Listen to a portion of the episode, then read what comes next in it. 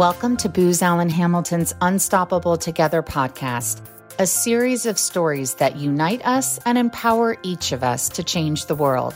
I'm Jenny Brooks with Booz Allen Hamilton, and I'm passionate about diversity, equity, and inclusion. Please join me in conversation with a diverse group of thought leaders to explore what makes them and all of us unstoppable. Hello, everyone, and welcome to the Unstoppable Together podcast. I'm Jenny Brooks, and I'm excited today to speak with the CEO of Specialisterne North America, Alan Kriss. Alan, welcome to the podcast. Oh, I'm happy to be here. Thanks for having me. Oh, I look forward to our conversation. Can we start by your sharing with us a little bit about Specialisterne? So, I first got involved with Specialisterne. A colleague or a friend actually approached me because he had heard this fellow named Thorkil Sonne speaking on the radio talking about this business that he'd started in 2004. It was a business that employed people with autism and put them to work doing consulting projects for other businesses, mostly IT consulting and that sort of thing. And so this fellow asked me, because at the time I was doing consulting, helping people with startups. So he asked me if I'd help him to get this thing off the ground. And I said, sure, that sounds really interesting. And so we we went out for a sushi lunch we were supposed to give him, you know, the idea is a, with a consultant is you give a person an hour and then you see if it turns into something interesting. And mm-hmm. really, it was dinner time by the time we left the restaurant because we were still talking about it. And it was such an interesting topic for me. And what made it so interesting was that I came from a business background. And as a business person, I saw a couple of really key things. One, found a way to tap into a talent pool of people who were not well engaged in the employment market it was a profitable organization. There was real value in that talent pool. And it also had solved some problems that I'd always seen in my career so far, which were related to inefficiencies or inadequacies, really, in the way HR functions and works, particularly in the way that it values and, and assesses and values people. And so this was an organization that seemed to be finding its way around this for an outlier group of people. And it just seemed so fascinating that you could make a business out of doing something like that. Specialisterne does this work globally. So we're we're in dozens of countries around the world, uh, and we help employers to find talented people and to help to bring those people in in a successful way, leverage them and their talents, and build careers. Our goal is to help to employ a million people around the world. And for us, that's kind of like a North Star. And what that really means to us is that we want to change the way the employment market uh, values this talent pool and help to lead to engaging a broader diversity of people into the workforce. Okay. How many people across the globe have autism? You say when you said it was like an untapped part of the talent pool, how many yeah, people are we talking about? Well, uh, it depends on the statistics that you actually follow and, and how well you you can sort of confidently extrapolate. I guess the most recent statistics from the CDC in the US are that one in 44 eight year olds are being diagnosed with autism. The numbers have over the years changed and grown, and there are a lot of different reasons for that. So we're talking about autism specifically now. Specialisterne focuses on autism and other neurodivergence. So okay. we can talk about that as well. But we're talking about hundreds of millions of people globally. In the US, the, the estimates are that about 50,000 people with autism specifically graduate from college on an annual basis. The other important statistic in autism specifically is that about 80 to 85% of those people are unemployed or underemployed. So the way you can think about that is that people are either not working or they're not working to the potential of their both ambition as well as their capabilities. Wow. It's a huge under tapped talent pool. And if you're a business person and you're in global fight for talent, that's a good thing. Mm-hmm. And you used the term North Star for your goal of 1 million. Where are you at on your way towards that goal today? I guess you'd say that we're in the early phases. We're looking for a transformational change. And I think that we're seeing that happening in a few different ways. There's sort of a maturity that the market is going to take. When we first started doing this in 2004 and right through the first 10 years of that sort of thing, there was just a small recognition of the idea that you could build a business off of working with autistic individuals, particularly. And there really wasn't a lot of talk about the concept of neurodiversity and all the other people who face similar employment barriers to people with autism. As we've gone along, it's become clear that most businesses that we work with really do recognize that there's value in that talent pool and are interested in accessing that talent pool, but they don't know how. I think the next phase is that businesses will start getting better at finding that talent pool and we'll start to make processes more inclusive in a way that will move towards really inclusive and systemic change rather than special processes to hire special groups of people. Okay, I'm fascinated by that. You're talking about processes and finding people in the talent pool and making the match and making the connections. Sure. Let's step back for a second. You used the term neurodiversity, neurodivergent, I think you said earlier. Can you share with us exactly what that means? Yeah, sure. You know, there are a lot of different types of diversity. You think about gender diversity and racial diversity or cultural diversity. You, you, there's so many different types of diversity, and, and diversity is a big topic nowadays. Some people think about diverse abilities. Oftentimes, disability gets overlooked in that conversation as a talent pool, for example there is this concept of neurodiversity. And the concept of neurodiversity is that, that the human condition is sort of characterized by people being differently wired from a, a neurodevelopmental perspective or from a neurological perspective. There's a sort of a neurotypical type, and then there are people who diverge from typical. Our society is sort of based around the way that the typical has developed and interacts. But there are outliers, and the outliers are what we call, or what this movement calls, neurodivergent. So, neurodivergent individuals, there's so many different ways we've categorized and diagnosed people with things that we call conditions, such as autism, ADD, ADHD, dyslexia, dyspraxia. People have episodic conditions sometimes. So, sometimes those fall into mental health.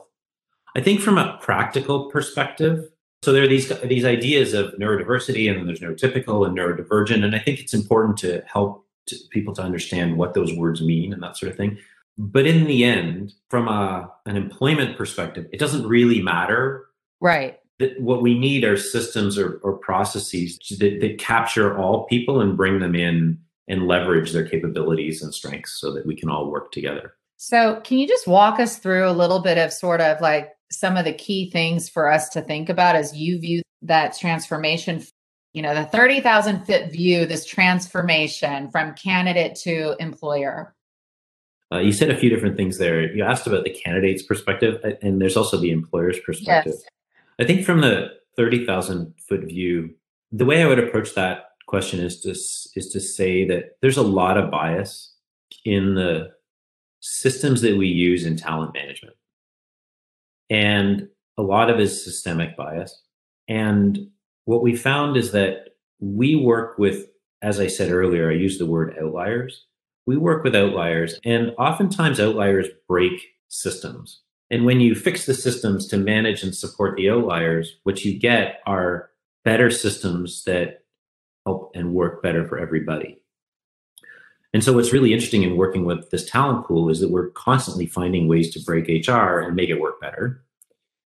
And so, if we bring it down a level, so the most obvious example, or, or the, one of the best examples of universal design concept, is that people who use wheelchairs get built environments. They, they need built environments that allow them to access spaces better. And so we started building when I was young you know, we built ramps for wheelchairs, and so people could get into a building, but of course they couldn't access the, the, the washrooms. Now we build things flat, so everybody's better off though. So people who use strollers, carts, and, and shopping things are better off. People just don't have to worry about steps anymore.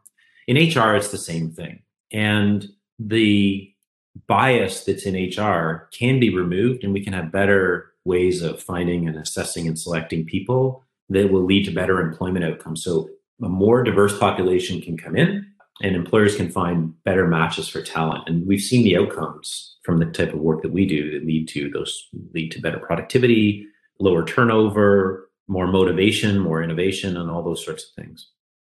So your organization comes in and partners with the employer. Correct. So I'll give you a concrete example. So the barrier or the step in this case, in comparison to what we were saying before about physical barriers for people, the step oftentimes is a resume mm. and the reliance on the resume. So different people take different paths, and oftentimes resumes for people who've taken an alternative path towards wherever they're getting to, the resume doesn't look so good. And so a system might filter it out, never even right. get a chance to look at it. Or a person might filter it out. If you get past the resume process, then you get into an interview. Now, there's been research since the 50s and 60s that says that neither a resume nor an interview is a, an optimal method for selecting, well, for predicting outcomes in job success. Wow. There are much better tools that are out there, and yet we still rely on these types of systems. So, what we set out to do is to find a better way to assess and select talent so that we could actually get to the real core issue, which is does this person have the talents and the capabilities and the motivation to do well in the job? And if so, then they're a good match. Not are they what do they do well in a performative situation where they talk about what they can do. Instead, mm-hmm. we create environments where people can comfortably show what they can do and prove that they have the capability to do that. In our case, usually we're doing that just for neurodivergent individuals, but it works for all individuals, right? And most people, when you ask them, do you think an interview is a good way to assess for talent? Most people will say no. And you ask most managers if they think that an interview is a really good way to assess somebody for talent, and they'll say, well, no, not really. wow. And then when a candidate is hired, are there additional barriers for, you know, their continued growth and development, re- realizing their potential. Like I keep going back to what you said earlier about being underemployed. Are there other barriers that you work with employers? Absolutely. There are a few. So one example is uh, how people are onboarded. Oftentimes, when you start a new job, there's little, if any, structure whatsoever. And what we've found is that the candidates that we work with do really well with structure turns out that everybody does well with structure. So when you show up to your new job, if your manager's not there, nobody's expecting you to show up. You're not really sure what you're supposed to do, what your goals are. You're not sure where you're supposed to sit. All of these things can be uncomfortable and can lead to what we call tethered starts. Many employees start their jobs this way, but they don't need to. And what we find is that if we help hiring managers or team leads to put a plan in place for a person to onboard in an effective way, that plan can become useful for all following employees to onboard as well. And then it leads to fewer tethered starts for everybody. Whereas you really tend in most jobs not to be trying to weed out people who don't do well on their own all the time. Many jobs are ones where once a person get comfortable, they can be really successful. So we don't want to weed them out before they get comfortable but oftentimes without structure, they don't get that far. Other examples would be managers just learning to become better managers. The practice of management is something that we've kind of left behind in a lot of places. We often promote people who are good at doing a job into a position of managing other people to do that job. The practice of management is meeting each individual where they are, leveraging the strengths that they have, managing that amongst the group of strengths that you have, and trying to lead to the best outcome for the group of people that you have by le- by lifting everybody up based on their strengths rather than leaning on people's weaknesses. If you lean on weaknesses, things break. If you lean on strengths, things get stronger. So those are some examples. So we, when a person starts, we will provide some support to help both the manager and the individual who's starting to develop a strong communication and working relationship and to build trust between the two rather than thinking about the new person as needing help to get into the job. We think of them both as needing help to learn to work well with one another and to build upon that relationship going forward. Okay, I can see how a sushi lunch turned into a sushi dinner and how you got to where you are now because it's hmm. fascinating. I love if you lean into weakness, things break. If you lean into strengths, things grow stronger. Right. We really believe in the power of sharing stories as a means to connect with one another. But I still find that people sometimes shy away from sharing that they may have an invisible disability. So, what words of advice or what thoughts do you have for individual employees who might be working across a project team alongside, you know, alongside neurodivergent employees? How do they approach the work or the conversation? So, yeah, that's a really good question. And, and what you're touching on is the concept, partially a concept of disclosure and, and some other topics which we can get to as well. So, the first point to keep in mind is that it's really up to an individual to decide what they want to say about themselves and how comfortable they are saying it and to whom they're going to say it. Um, in our program, that's made clear, and so it's it's never up to the business or the manager to say that you know so and so employee is neurodivergent. And so you you probably do and are working with some neurodivergent colleagues right now, and they may or may not feel comfortable. And I think comfort is the number one word that I would use, which is when a person is comfortable in the environment they're in, they're more likely to share things about themselves that will help others to know how to be productive in working with them. Some people call that safe spaces, which is something that you might have heard of or talked about as well. Yes. We provide education and awareness sessions, as well as we have an e learning platform that helps with this as well, that helps employees to better understand diversity and to better empathize with those around them who may be experiencing the workplace or social or physical environments differently. And so, what we're trying to do is to create empathy amongst people so that people understand the perspective of the other can lead to really good outcomes, even if people aren't sharing particular things about themselves. What we're trying to do, and I can give you some examples if you like, of the type of empathetic understanding that we're that we're helping people to, to gain. But really what we're trying to do is to help people to understand that their colleagues are there for a reason. They're there mm-hmm. to help to build or solve or or design or or finish or whatever else it is. And that we need to find each other's strengths and focus on those strengths and again lean on those strengths so that we can uh, we can be productive together. Alan at the end of every podcast we leave our guests some free space to share their final words with those listening. What would you like people to leave us with today? I think that the thing that i would leave people with is that it's important to give people an opportunity to show themselves. We're far too quick to judge. And what I learned and what I learn over and over and over again is that the person who I meet on day one and the person who I'm assessing in whatever assessment that I'm doing is not really going to be the person who I'm going to end up working with. And I think we can say that for most people, and we can say it more so for neurodivergent individuals. So give people a chance to show you what their capabilities are and focus on people's strengths, leverage their strengths, and you'll get much better productivity and much better outcomes and much better relationships. So that's what I would say. Thank you, Alan. We we're so grateful for the work you're doing and the partnership that we have with you. And we look forward to celebrating with you when you meet that North Star. Thank you. Thanks for working with us. Thanks for listening. Visit careers.boozallen.com to learn how you can be unstoppable with Booz Allen. Be the future. Work with us. The world can't wait.